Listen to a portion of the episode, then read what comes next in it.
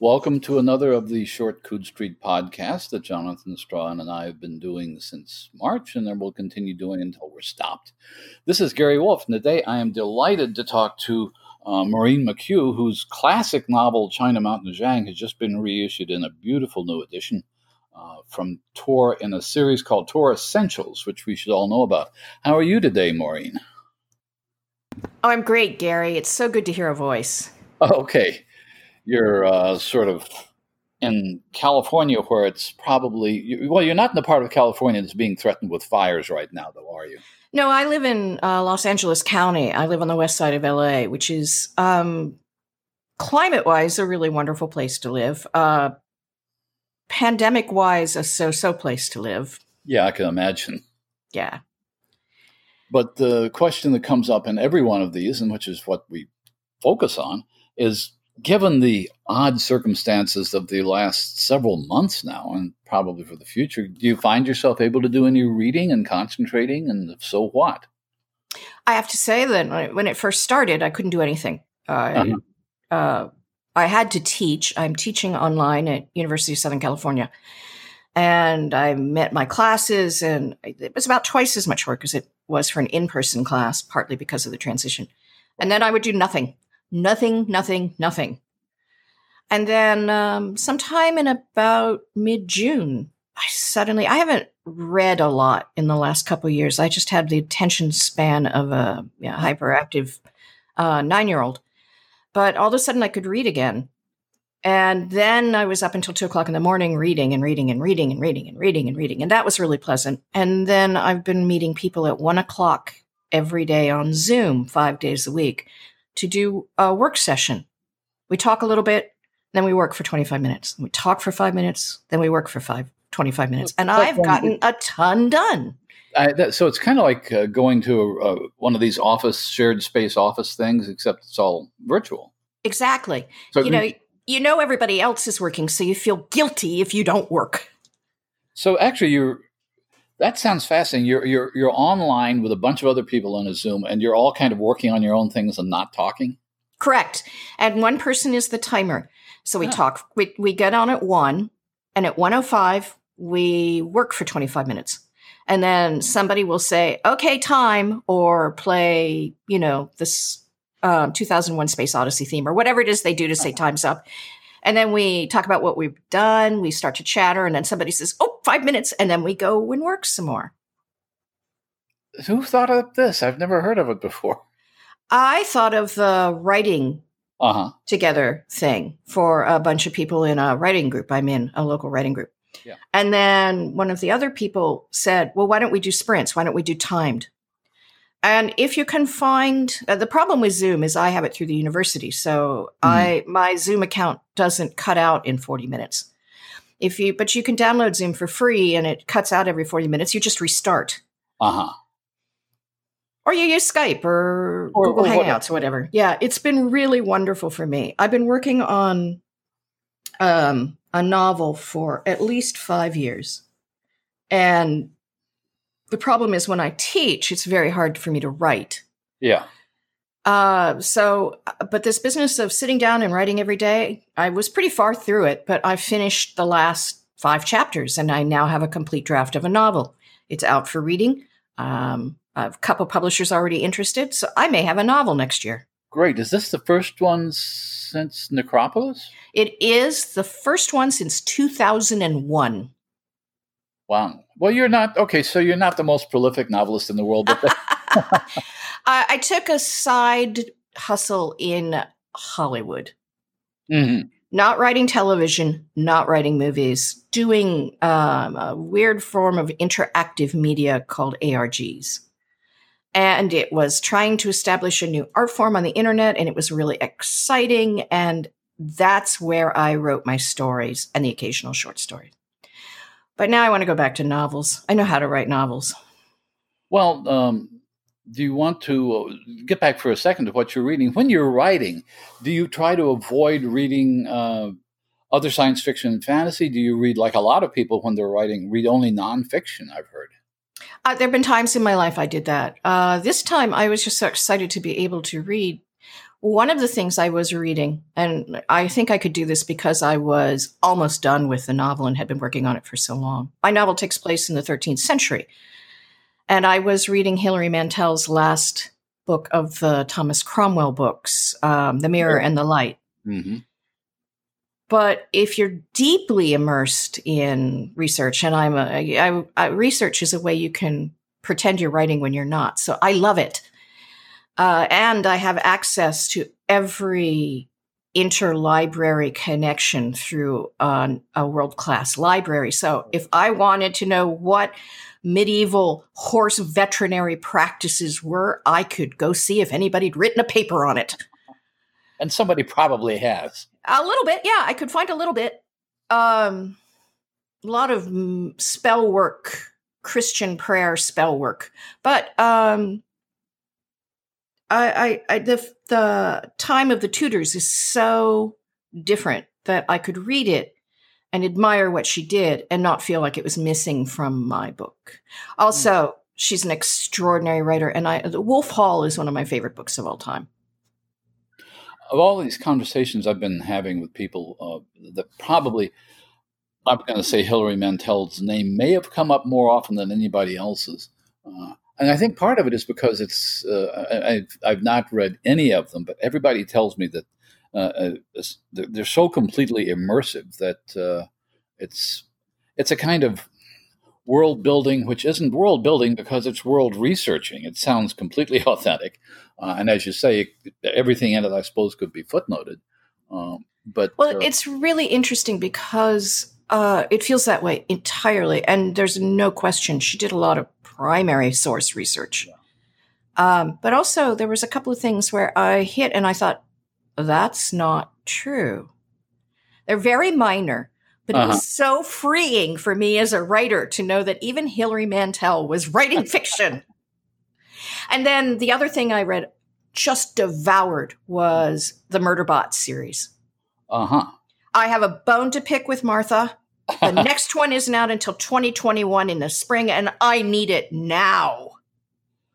That's a compliment that rarely gets made these days. uh, it's a you're standing on the on on on the uh, shores of, of, of, of, Boston waiting for the next installment of the old Curiosity Shop. Is little Dora okay? Yes, Dora, I, exactly. Yeah, it, exactly. I, it, there I would be. I, I am a person who has fought a kind of mild insomnia my whole life. And the mm. pandemic has basically said to me, okay, if you go to sleep between 12 and 2 a.m. and get up at 9, the world does not care. So there I'd be at 1 o'clock in the morning reading about Murderbot, who is just so fun.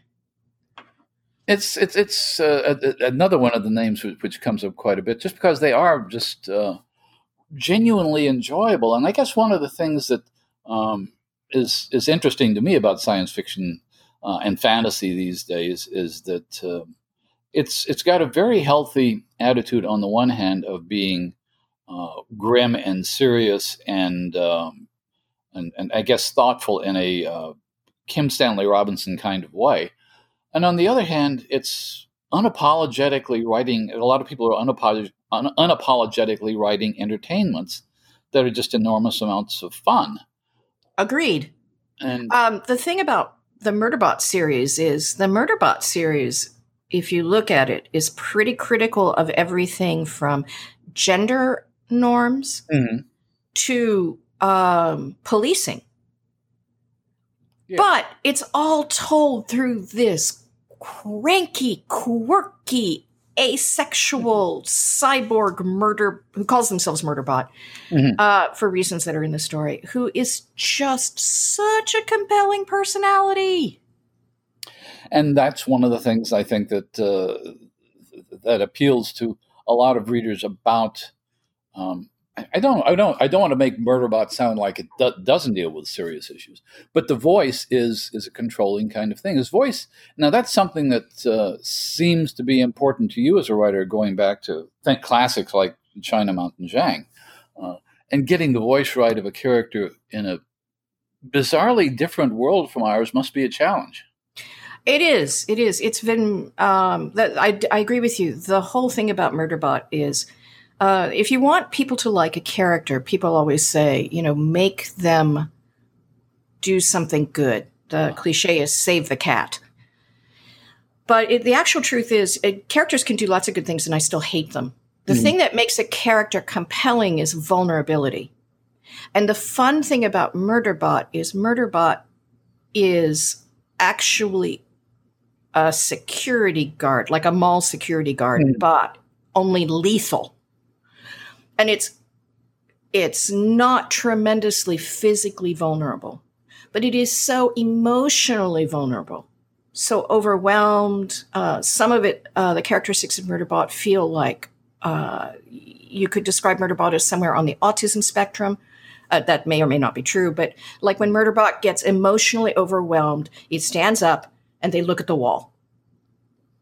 Mm-hmm. You know, they can't handle people talking around them. It, it, and it, and you just think, "Oh, baby, I want to protect you," and that makes for a character that people tend to really like. Which is a challenge also because you're you're feeling compassion for an AI, basically. Uh, when we have a whole tradition in science fiction of AIs being Terminators and uh, Skynet, Sky, Skynet, and that sort of thing. But also data. Well, also um, data, right? The other not, the other delightful thing about Murderbot is that Murderbot has no interest in being human. Right. Uh, which I think is a relief because of the uh, kind of again the mythology. It, it works against the mythology of uh, classic science fiction in that sense. Which honestly, I'm not sure right now I want to be human. Good point. Well, yeah. one other question that we ask in these short things: uh, speaking of stressed out, which we all are right now, uh, do you ever uh, find yourself recommending de-stressing books, things that are returning to comfort, things that might be either something you've always wanted to do? Is it finally time to read the Faerie Queene? or let's just read some more Agatha Christie?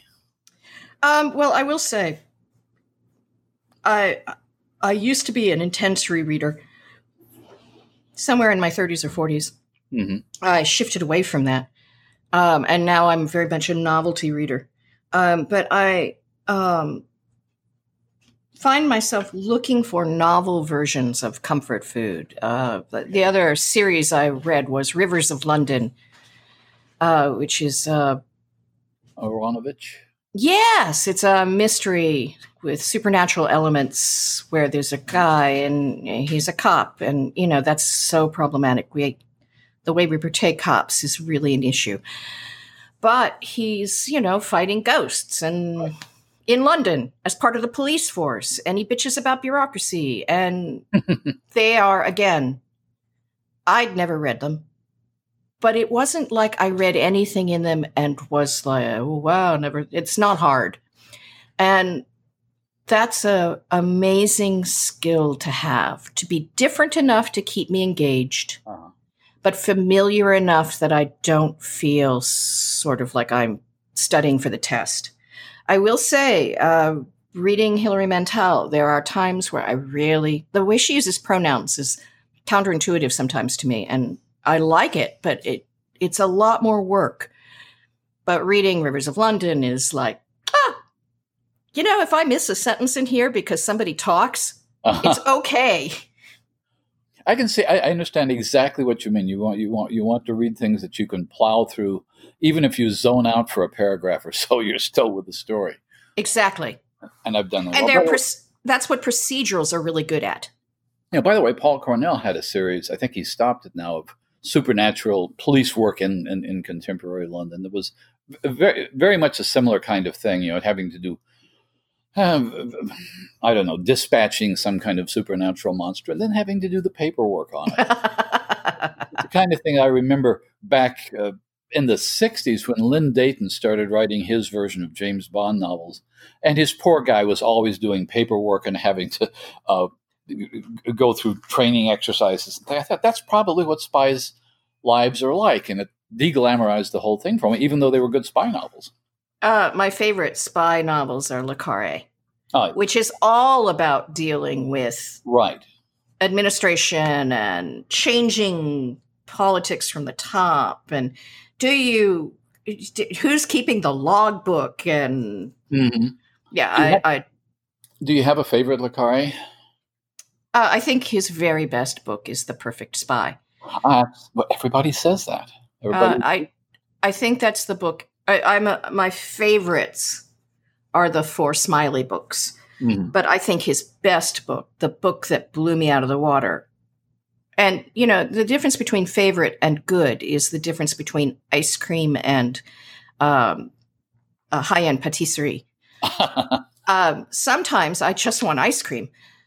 Um, I can admire the incredible skill. And The Perfect Spy is, I think, the book he spent years getting to the point where he was able both technically and emotionally to write because it's really about his father, right. even though it's not about his father at all.